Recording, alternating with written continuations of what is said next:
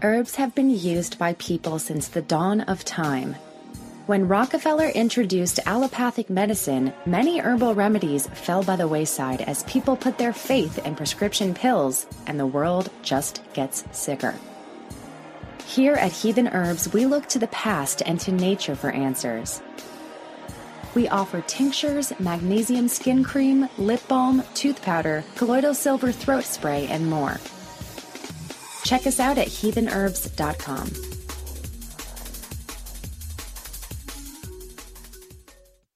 You've made a serious investment in protecting yourself and your family. You've purchased the gun, the ammunition, the training, and even secured a license to carry in your state. You know the Constitution and don't believe you should have to pay for a right that you already have, as written in the Second Amendment, but you are law abiding. Now you are considering the legal defense options you should have if you ever have to use a firearm.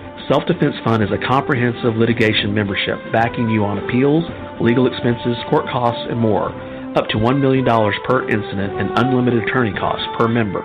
Discover selfdefensefund.com for yourself. Any weapon, any state, anytime. Reality check. KD Armor raised the standard. Finally, AR500 steel core body armor that comfortably conforms to the chest and torso. Unique design distributes weight, feeling lighter, increases mobility, and lessens fatigue. Introducing the Combat Quad Bend CQB, a revolutionary plate forming process that caters to the end user. The CQB is an industry game changer, a must-have for the ladies. Available now, only at KDArmor.com, C-A-T-I Armor.com. Come and take it. Find your inner rebel at Dixie Republic, the world's largest Confederate store, located in Travelers Rest, South Carolina. The anti-white, anti-Christ, anti-Southern world ends at the asphalt. Welcome to God's country. Log on to DixieRepublic.com to view our Southern merchandise, from flags to t-shirts to artwork. At the store, browse through our extensive collection of belt buckles and have a custom-made leather belt handcrafted in our Johnny Rebs Gun and Leather Shop. That's DixieRepublic.com, where you can meet all of your Southern needs. While you're waiting, drop by our Confederate Corner for a free cup of coffee and good conversation. Remember, there are no strangers here, just friends who haven't met yet. Dixie Republic, we're not just a roadside attraction, we're a destination for our people. For more information, visit DixieRepublic.com. Rampant hacking, identity theft, mass surveillance. Defending yourself today is not an option. It's a requirement. Introducing the Conceal Shield Travel Pack from DefenderShield.com. Conceal Shield is cutting edge wireless blocking technology that eliminates all signals, including EMF, GPS, and RFID. Place cell phones, credit cards, IDs, and other trackable items into the Conceal Shield, and they become totally invisible. Get Conceal Shield now at DefenderShield.com. Use promo code CONCEAL for 10% off. Guard your privacy, secure your data, and protect your health with Conceal Shield. Are you prepared to bug out? Infidel Body Armor and an Army Ranger have produced a high-speed DVD and book to show you how to drive in combat, patrol, and how to survive in combat. Skills you'll need when it hits the fan. Go to drivendvd.com. drivendvd.com. There are many water filters to choose from, but there is only one system that is consistently customer rated 5 stars as the number one system for effective filtration of fluoride, radiation, drug residues, heavy metals, a wide range of radioisotopes, and more. Introducing the Pure Effect Ultra, the next generation water filter that also raises alkaline pH, improves antioxidant potential, and has advanced anti radiation technology all while using no electricity. Sold worldwide, it provides virtually instant clean water on demand. It is not made in China and the shipping is free to all 50 states. Buy your Pure Effect Ultra today by visiting pureeffectfilters.com or call 888-891-4821. Again, that's 888-891-4821 or visit pureeffectfilters.com. You're listening to Resolution Radio, Radio, Radio. ResolutionRDO.com. You're listening to Firearms Trainers Podcast, Season 5, Episode 10, published on May 9th, 2023. This episode, we'll be talking to Ed Gelhaus about red dots. Sit back, relax, and listen to today's Firearm Trainers Podcast. This episode is also brought to you by our friends at the FTA, the Firearms Trainers Association, Visit their website at ftaprotect.com to learn more about their instructor coverage offer and their competitive pricing. All certified instructors can apply for FTA coverage. Remember, for listening to this podcast, you can get 10% off on your policy by entering promo code FTP10 at checkout. This episode is brought to you by Mantis X. I've been a longtime Mantis user from their original Mantis X to the new Mantis X10 that came out with a couple years ago, and now excited about their most recent product, Mantis Blackbeard X. The Mantis Blackbeard X combines the Mantis 10 and the Mantis Blackbeard system into one platform for the AR 15. It unleashes a completely new capability with in depth dynamic shooting analysis, including motion based analysis and multi target engagement, something no one has done before. Mantis Blackbeard X connects to your smartphone via Bluetooth and can easily download the Mantis X application for Android and iOS. The Mantis X application gives you history on all your previous sessions as well as new drills for the modern sporting rifle. Mantis X changed the way I train, and I think you'll find the Mantis Blackbeard X is a great training aid for yourself and your students. Check out Mantis X for more information on their Mantis products, including the new Mantis Blackbeard systems. That is mantisx.com. We bring this podcast to support the industry, the Second Amendment, and most importantly, every firearm instructor in America that dedicates time and energy into making gun owners more knowledgeable. Today, we're joined by Erick Gelhaus from Cougar Mountain Solutions. Welcome, Erick, and thanks for coming on the show today. Talk to our uh, listeners. Rob, thanks for having me on. I appreciate the opportunity. Okay. Well, not everybody might know who Erick Gelhaus is, but for our audience, can you go along and tell our audience a little bit about your background? Briefly, um, a little bit different side of backgrounds maybe than some folks have. Uh, like a lot of folks in the industry, I'm prior military um, served in the Army from the Cold War into the global war on terror with a ground combat deployment to the Middle East. Uh, retired out of law enforcement after 29 years as a patrol sergeant a few years back. Did a lot of the things that that active cops are able to do: patrol, community-oriented policing, gang suppression, narcotics, field training, use of force. Started teaching at Gunsite in 20, sorry, 2000. Yeah, started teaching down there in 2000. I've been on staff since um, and then have my own company, Cougar Mountain Solutions, which I spun up about the time I retired, and was fortunate enough to do the gunwriter thing. And kind of what I think maybe sets me apart from some is I went the academic route. So I've got a master's in public administration, and my coursework there focused on use of force and explaining it. Very good background. That's uh, that's great. Probably lend itself very well to our discussion today about red dots and such. So the first thing I'll uh, kind of throw out there about red dots are what what are some of the real good uses for uh, red dots? They allow the brain and the eyes to work the way the brain and eyes want to work. It, it, human beings, we're not used to focusing on something at arm's length during a fight. We're used to focusing on what the scary thing is.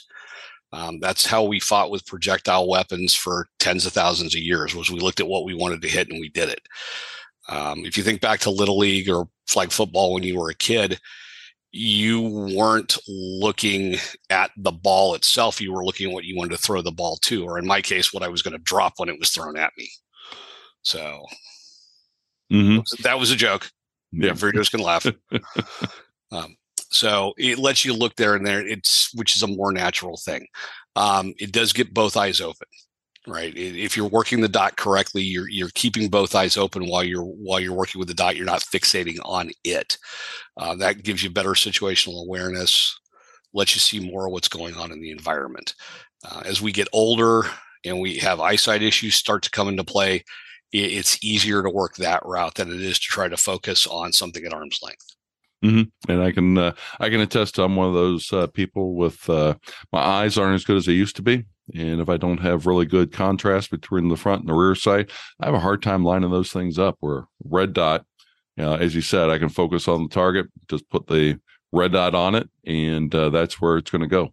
And you know, my trigger squeeze, all those are all the same, and that makes uh, makes makes me a, a um, you know allows me to function better than uh, going along and trying to line up something that is uh, blurry.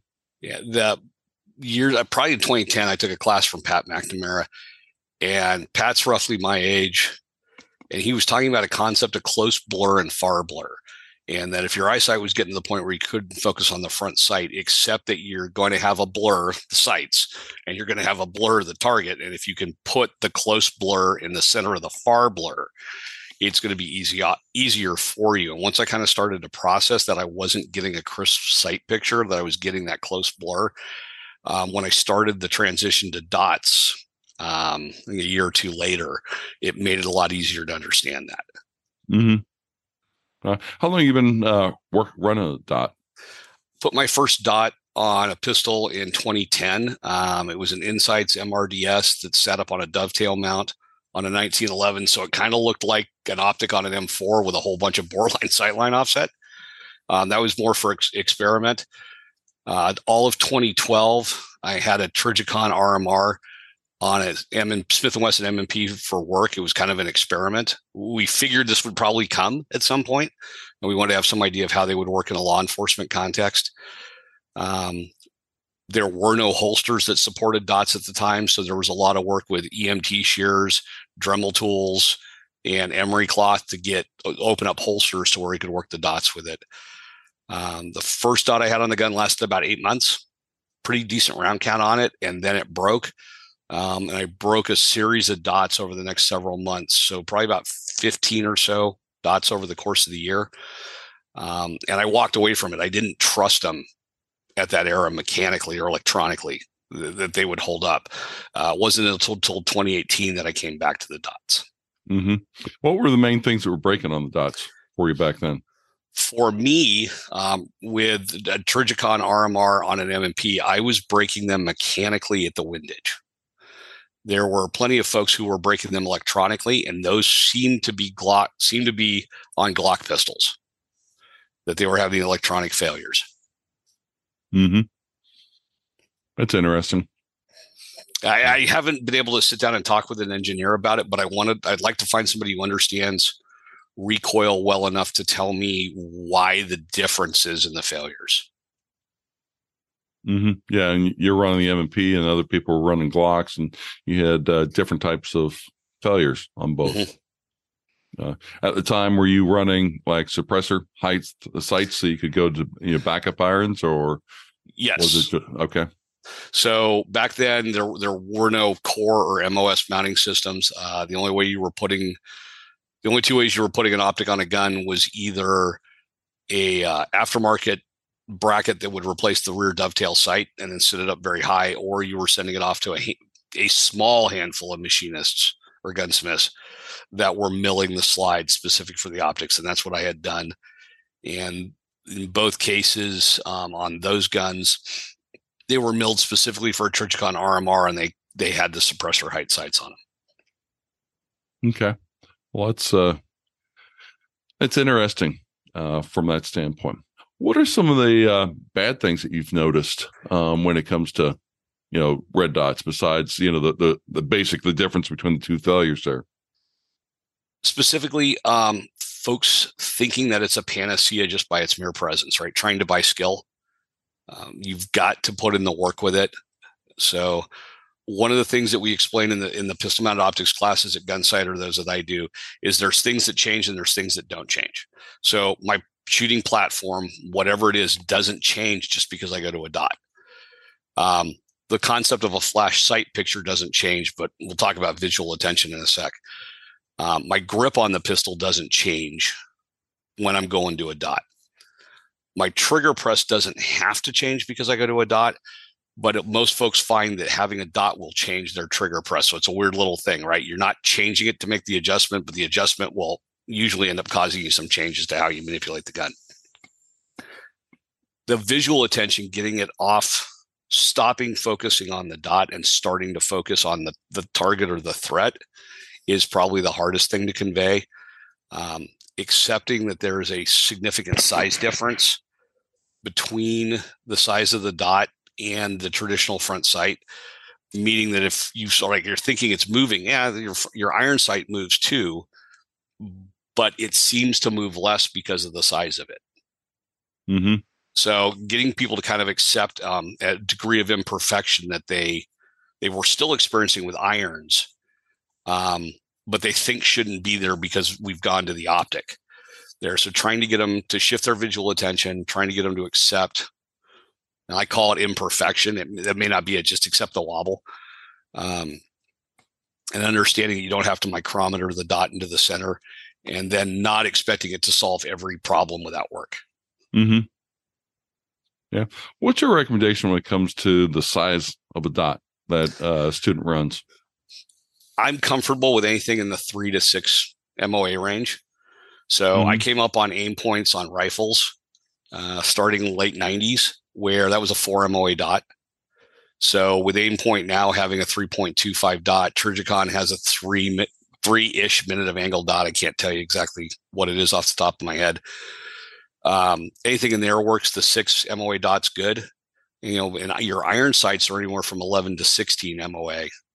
So it, anything in that three to six range for me works pretty well. Smaller mm-hmm. than three is it, I find it difficult to work with. So I was reminded that when I picked up a new Aimpoint T2 uh, last week and was trying to figure out why the dot was so small. yeah, the uh, the dot uh, depending upon what your usage is. I mean, if you're out in bright sunlight and uh, outside, you probably need it to be brighter. Um, you know, no matter what the size is, compared to if it's dark out. But if it's dark, you probably don't want the brightness up quite as much. But you got to find a happy medium, especially if you're going to be switching between those uh, frequently. With the way I will set uh, my dot up, unless I'm down in Arizona in the summer in the summertime, like July and August, is I'll go into a light colored room shine either a weapon mounted light or my handheld light on the far wall, on the light colored wall, and then adjust the dot to where I can see it over that white light whenever I'm going to set it. And I just leave it there. Is the dot just visible above the white light? Then we're good. Um, again, the exception being in the Arizona desert in the summertime. Hmm. Yeah, that's extremely bright, and you can't have you gotta take it and bright and turn it up a couple notches for sure. Uh, do you have a specific brand that you like now? So the caveat is I worked for Aimpoint for four years in the mm-hmm. late OOs after I came back from the Middle East.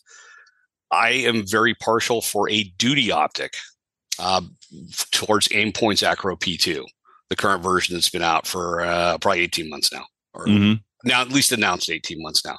Um, I have a couple three pistols with the Acro P2 on it, um, but that it's not that it's too big of an optic for concealed carry because I carry I have a pistol set up for concealed carry with that on there, but it has a couple sharp sharper edges on the back end that will print. So for concealed carry, I'm fine with the Trijicon um, RMR or any of the open emitter Holosuns, just because of the way they're cut. They tend to print less. Mm-hmm.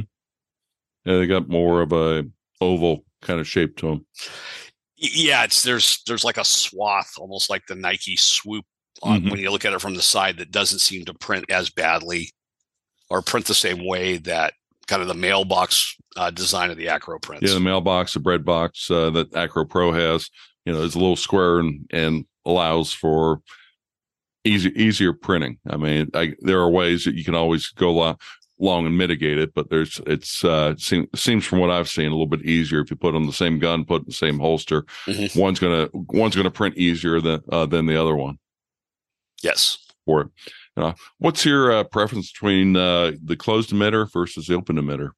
That that varies between is it a duty optic or something I'm running open openly carried out in the woods or carrying concealed. If I'm carrying concealed, I'll accept a little bit of belly button lint um, or skin getting into the open emitter optic.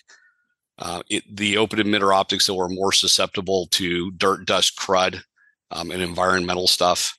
So for an openly carried optic, I prefer a closed emitter. Mm-hmm. Yeah. It's more the role than the, the design. Yeah, because uh, one of one of the things that's kind of interesting that I've heard uh, you mentioned on previous uh, podcasts you've been on and such is you know having those open emitters. You tend to also go along and challenge your students to figure out how to work around them when they're when something gets gets in them.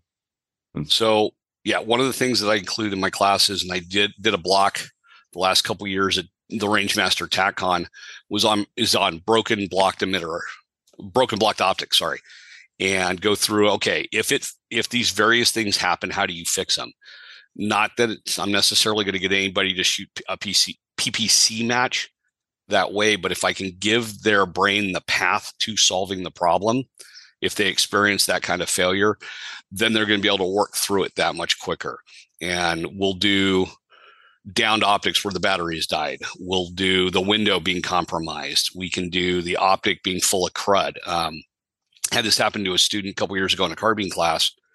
He was using an open emitter optic and a belt holster, went prone with the rifle pretty aggressively and scooped up a bunch of Mother Earth.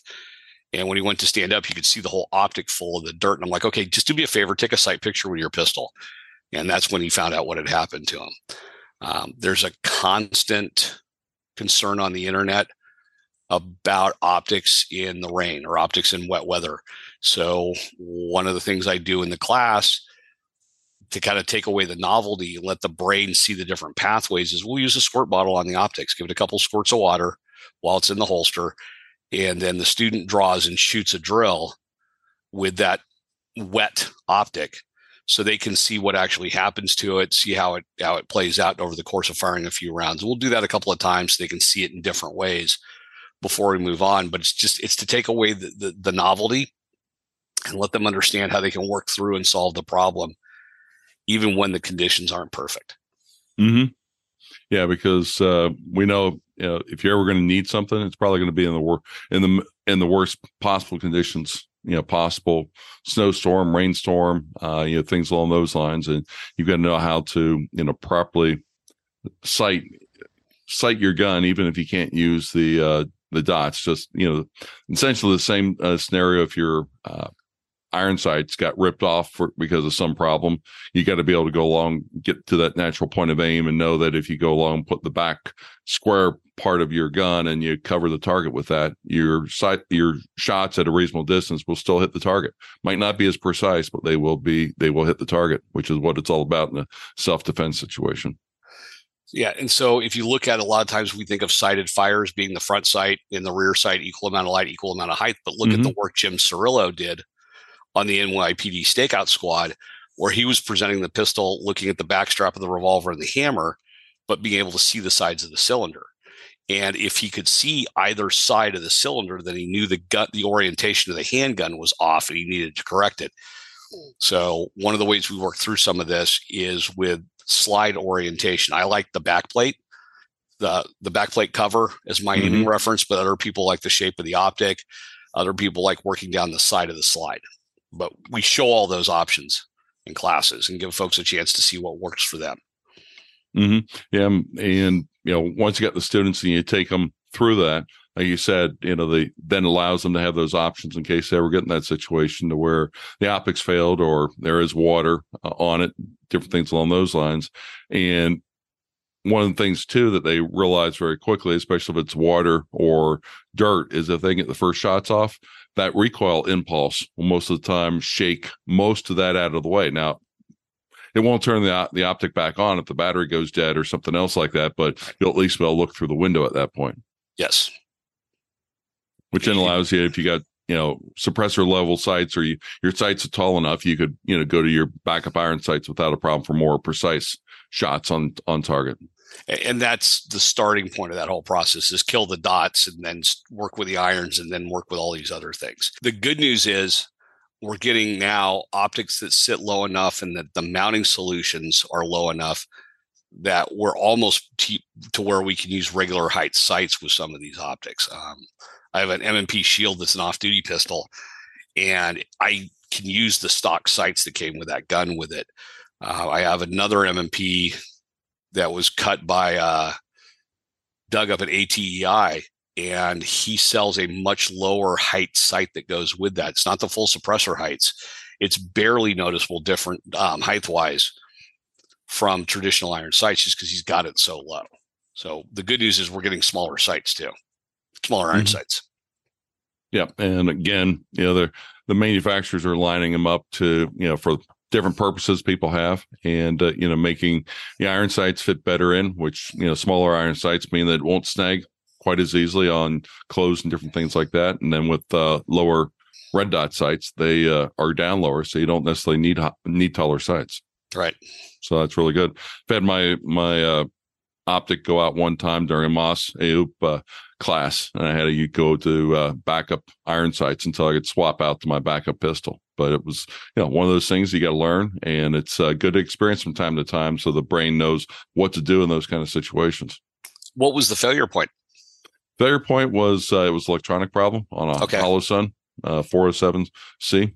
Okay. So I ended up sending back. They sent me a new one. I haven't had a problem since. Holosun's got a really good reputation for the quality of their warranty service, um, how how quickly and easily they are to deal with on that, um, and they do seem to listen to the customers in terms of what they're designing. Hmm. Yes, agreed. Um, one of the things I just came back from the NRA annual meeting shows, Holosun was showing off their new uh, model, which is actually have a larger window for it for those uh, uh, for those uh, shooters that want to have a smaller or have a larger uh, window to look through.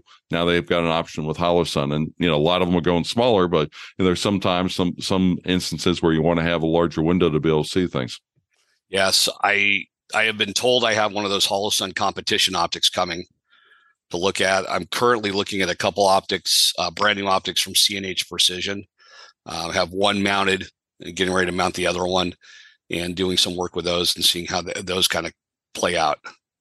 hmm Yeah, I've got a couple from uh, AccuFire that I'm testing right now, Okay. so I will uh, check and see what what uh, how they work uh, under load. I just uh, haven't had time with all the other things going on in my life, doing doing things. As you can see, uh, right, Erick can see over my shoulder that I've got got them uh, got them sitting there and they're still in the plastic. So haven't popped them open yet, but I will be because uh, anxious to see how how those will uh, work compared to my uh, Holosuns that I got because I've got three of those that I run on my uh, carry and backup guns.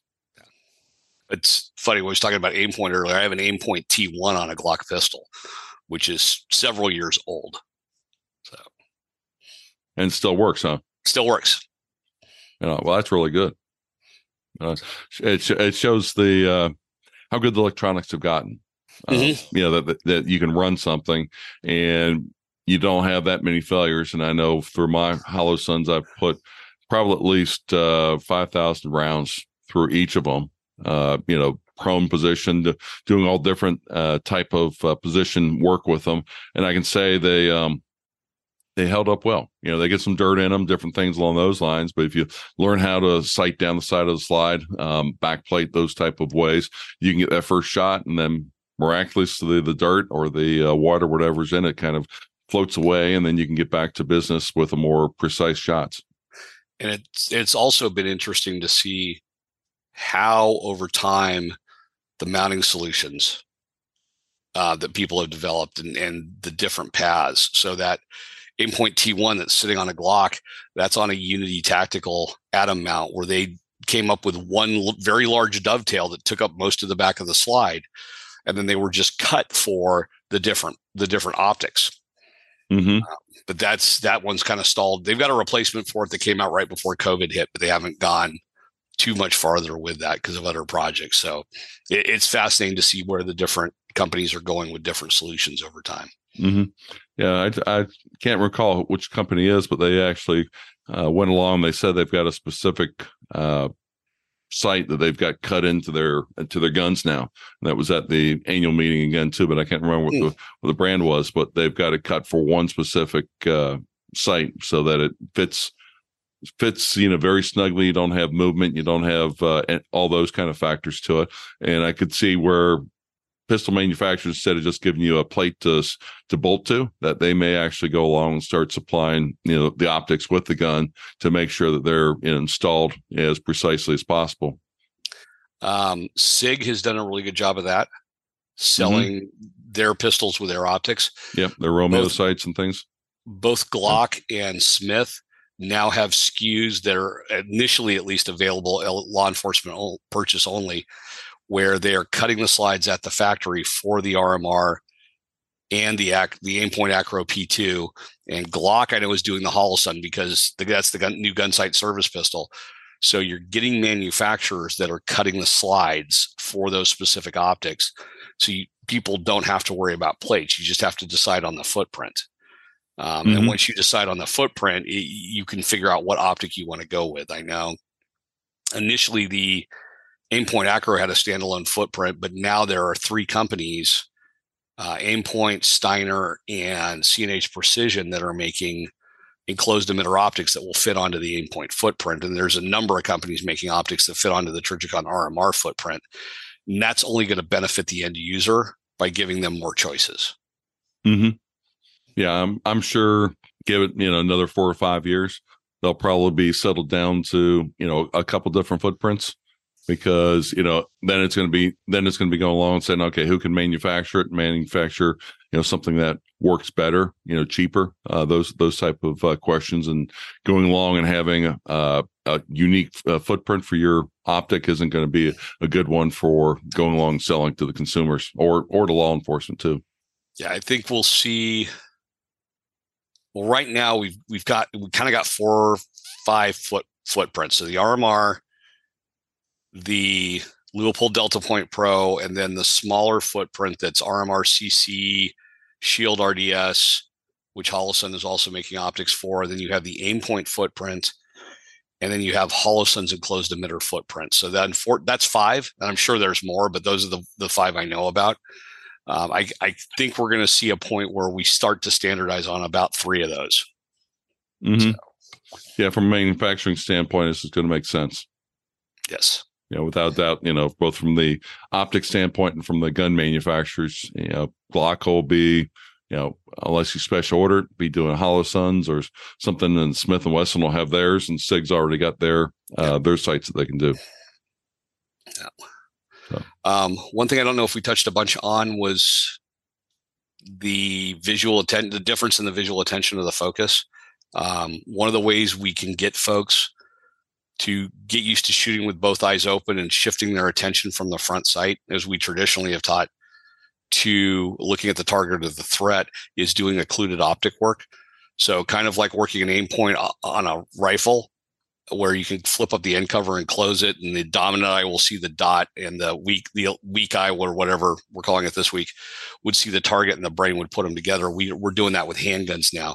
Um, Freddie Blish, who is my boss at Aimpoint, and I teach with at Gunsite, Freddie has found that there's through the research, there's about 10% give or take of folks who just the way their optic nerve is wired to the brain, um, they cannot shoot that occluded optic stuff without having issues. So then it's a question of you know the trick is on the instructor where how do you find a way to reach the student with that? And there, there's different ways to do it. I know i've done poems on targets before and had the student read the poem through the optic mm-hmm. to get them to shift their attention from the dot to the target um, or downrange focus like that. So there's there's different ways to do it. Um, you just have to be creative on that. But we know that the occluded optics um, work seems to solve it for the vast majority of students. Mm-hmm. That's uh, that's interesting. What are some other challenges that you found with students as far as teaching them uh, how to, how to effectively use use a red dot? So the presentation will be the first part. Um, getting the optic into the eye target, eye threat line sooner, um, and be and then be able to do it consistently because over the years we've had a fair amount of sloppiness um, with our presentations because the eye will pick up the optic, sorry, pick up the iron sights in its periphery and kind of redirect the sights on target. Um, so it's working on that, getting them to pick up the dots sooner, not necessarily faster. The next is accepting imperfection with it. So uh, one of the things, a couple of things I'll do is I have them work the presentation in reverse. We start out on target. So you're looking at what you want to hit the dots there, and then we'll start by bringing it back farther and farther through the presentation. So from on target to just below your jaw, then on target to back where your hands meet up, then on target eventually back to the holster and work the presentations from each of those steps, giving you more time picking up the dots sooner in the process. Um, accepting. So then on the imperfection part, there's a couple drills I've got that force the student to shoot it in a way that is radically against their thought process because wait, the dot goes in the center of the optic and I'm making them drive the optic to the corners. I'm sorry, drive the dot to the corners of the optics to show them that as long as their trigger press is good, they as long as the dot is visible to them, they can take the shot and get the hit that they want to get. Mm-hmm. And then the last part is accepting the feedback that the optic will give you about your grip over gripping it, under gripping it, anticipating the shot, trying to make the gun go bang, um, how you're working the trigger when in terms of what you'll see the dot do in the lead up to the to the ignition. So, and definitely, it's um, it's one one of those where it can give you a lot of information if you're if you're uh, cognizant of uh, what's what's actually happening as you're uh, pressing that trigger. It's, the irons tend to whisper to you. We'll, we'll see it, but we may not necessarily process it. When you see that dot streak across the screen as you screw something up by over gripping or under gripping and trying to make the gun go bang now, yeah, that's when you'll start to get like hear the yelling of the dot at you about what you're doing. Mm-hmm. Definitely, because one one of the big things that uh, I run into when people are running dots uh, where they can't find the dots, and that's you know all comes down to you know uh, grip pressure. You know they're they're gripping it with too much of their you know index fingers and not enough with their uh, pinkies drive the drive the dot into their line of sight. The majority of the time, that dot's going to go high. If it disappears, it disappears high. Mm-hmm. Uh, try to get used to freezing the gun where it's at and moving the head to find it.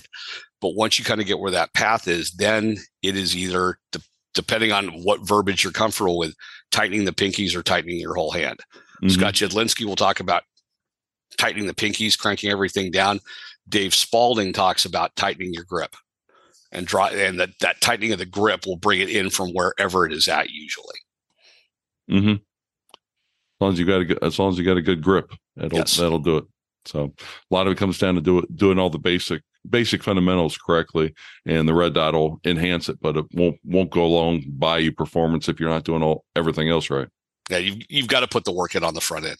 Mm-hmm. Yeah, and hey, who doesn't like going to the range and shooting a, shooting a couple hundred rounds type of thing?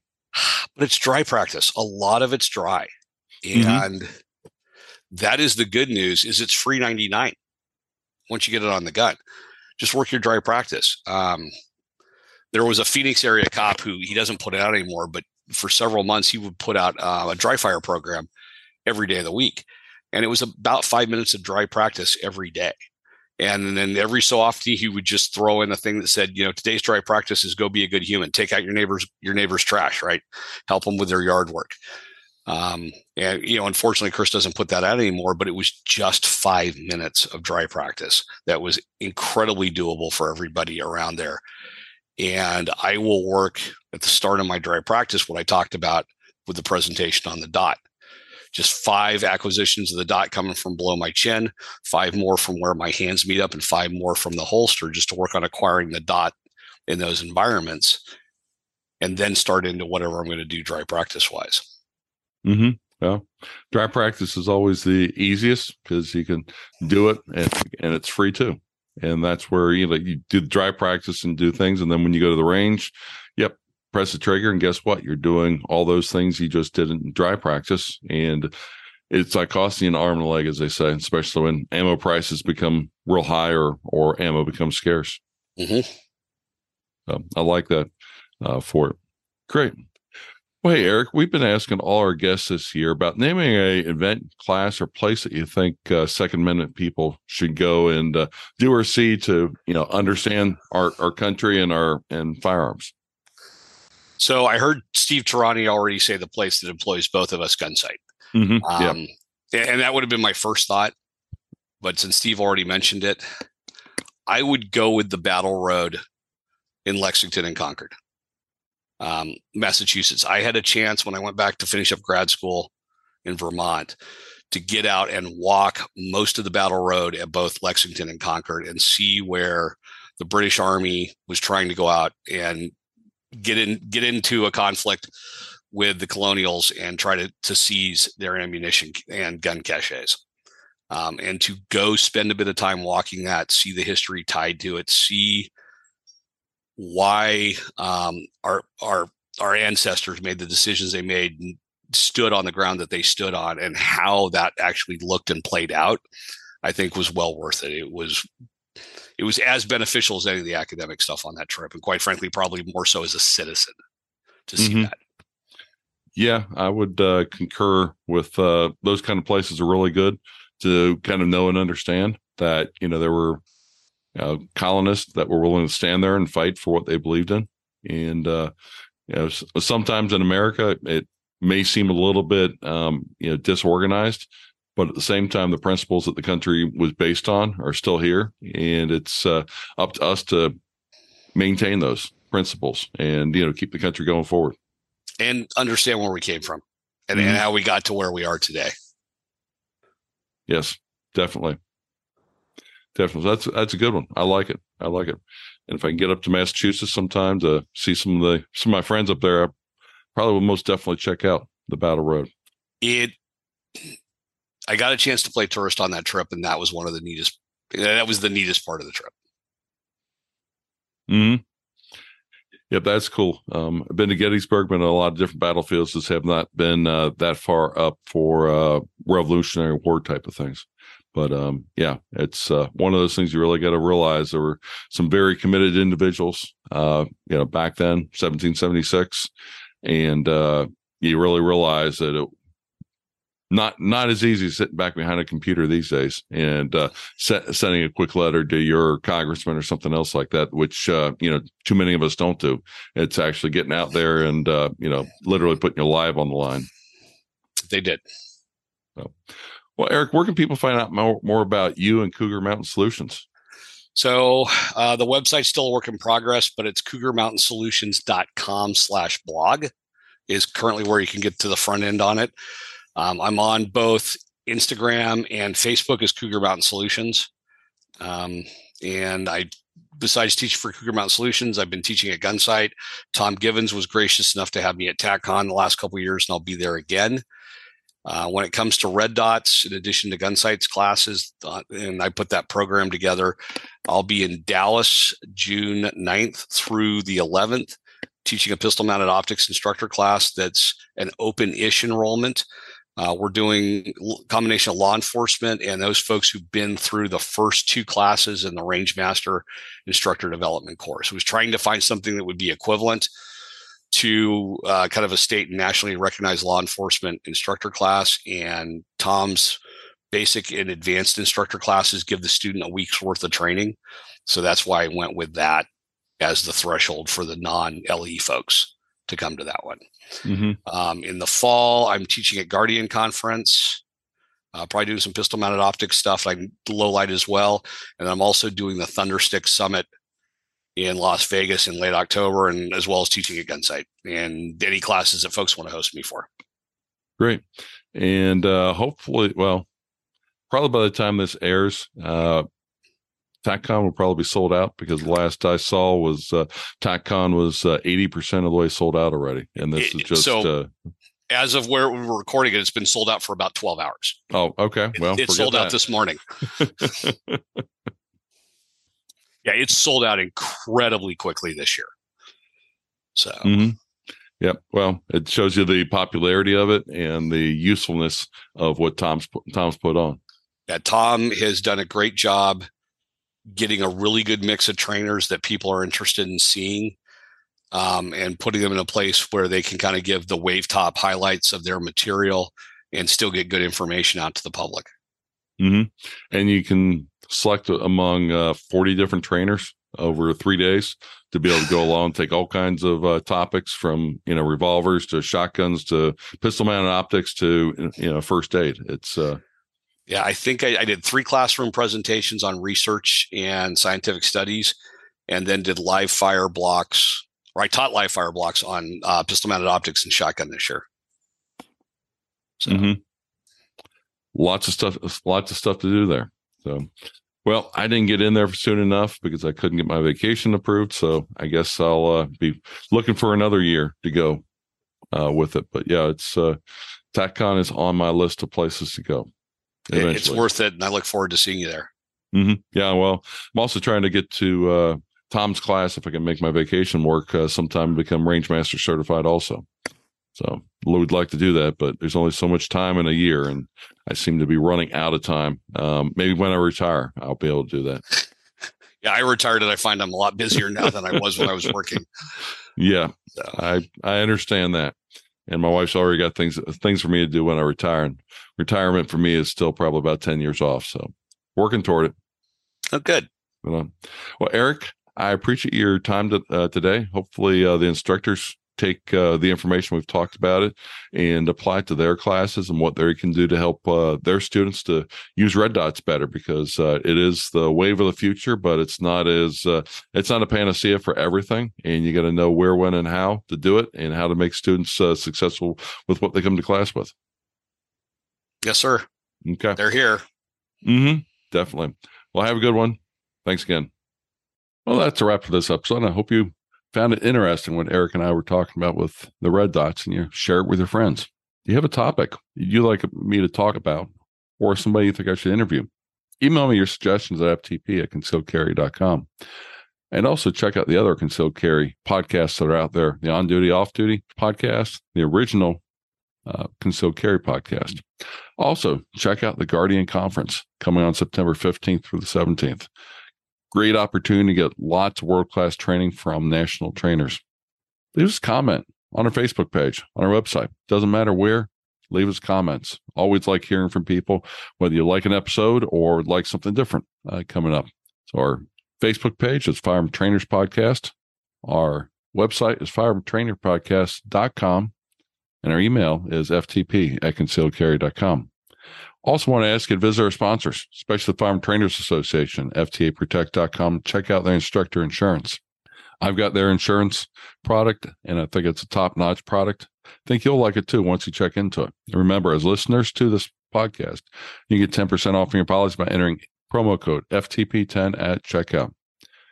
We bring this podcast support the industry, the Second Amendment, and most importantly, every firearm instructor in America that dedicates time and energy into making gun owners more knowledgeable. Stay safe, everyone. Concealed Carry Inc. and ConcealedCarry.com strives to share helpful information and education about gun-related topics, training tips, and other things that may potentially have legal implications for its listeners. The information contained in this podcast is intended in good faith, but it is important to understand that laws vary from place to place, and we encourage listeners to seek local legal advice to understand laws that apply to them. Nothing in this podcast should be misconstrued as legal advice or counsel.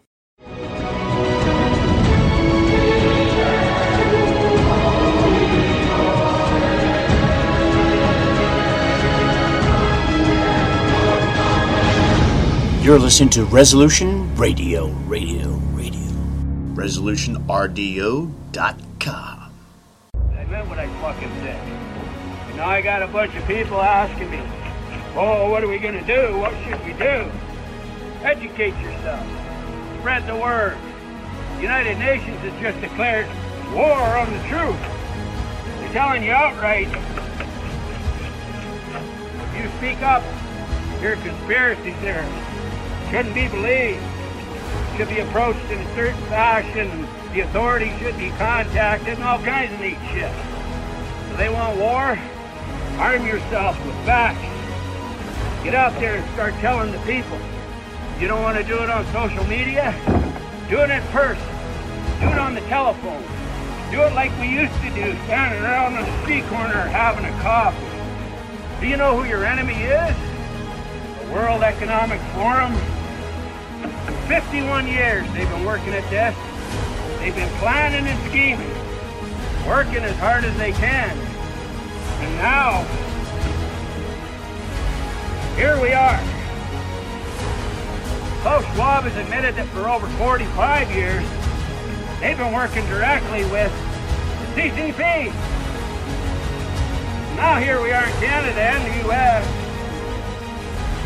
We got 5G, military grade 5G technology right across the country. Where did it come from? Who owns that technology? And what's going to happen when they don't like it? Get to know your enemy. Get to know the facts. Speak the fuck up. Be a warrior. That's what we need to do instead of following Marcus like a bunch of fucking sheep.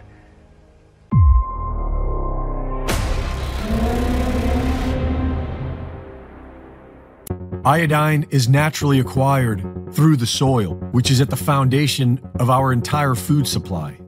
Modern farming techniques have stripped the soil of this essential trace element, which has caused an iodine deficiency in about half the population. And there are two things we need to do about it. We need to practice more regenerative farming. There are plenty of proven technologies in permaculture and biodynamics that will naturally keep the soil rich with iodine. And we need to ensure that we get the sufficient amount of iodine every day. Derived from ancient sea salts found thousands of feet below the Earth's surface, our InfoWars Life Survival Shield X3 is hands down the best. Pure nascent iodine stabilized in an activated triiodine form. For a healthy thyroid and a healthy metabolism, get yours now at InfoWarsStore.com. In the early 1900s, certain companies were off gassing highly toxic fluoride gases into the atmosphere. The surrounding communities began to get sick. Laws were enacted to compel these corporations to install scrubbers to convert these gases into fluorosilicic acid, still highly toxic but containable. Now these companies had a stockpile of this poison, and there was no affordable way to dispose of it. Lucky for them, one of their major stockholders was also the Secretary of the Treasury, who was responsible for the Public Health Service at the time. And by 1950, the US government began buying this toxic, untreated industrial waste product and dumping it into our drinking water. Reputable studies show that it's causing various cancers and other disease. With the Alexa Pure Pro, you can have clean drinking water and a remedy to this madness. Available now at InfoWarsStore.com. By now, you know that wireless technology like cell phones do in fact pose dangers to the health and privacy of everyone. Blockit Pocket's wide range of products are unmatched in providing the protection you deserve. No scare tactics, just common sense. BlockitPocket.com offers quality American-made options to alleviate and eliminate these invisible dangers. Learn more at BlockitPocket.com or call 888-315-9618. BlockitPocket.com, enhancing health and privacy. Hold on right there, my friend. Uh, that's very interesting and giving you a little bit of background on our featured guest for the evening, Stefan Brockus of Arctos Media and Europa Terra Nostra. A little bit of background on who he is and what his story is, and we'll be back with hey more there, next. TPC family. This is James Edwards, your host of the Political Cesspool. Folks, I want you to subscribe to the American Free Press, America's last real newspaper. Against all odds, AFP has and continues to publish a populist, independent print newspaper with an unparalleled track record. Founded by a dedicated group of experienced patriots, AFP pulls no punches and tackles the most controversial and pressing issues facing America from an America First perspective. I've worked with the American Free Press since even before the beginning of TPC. Now that's something. You can subscribe to the print edition by visiting AmericanFreePress.net today or simply pick up a handy digital edition subscription. However you do it, subscribe to the American Free Press, America's last real newspaper, by visiting AmericanFreePress.net or by calling 188 699 News, AmericanFreePress.net.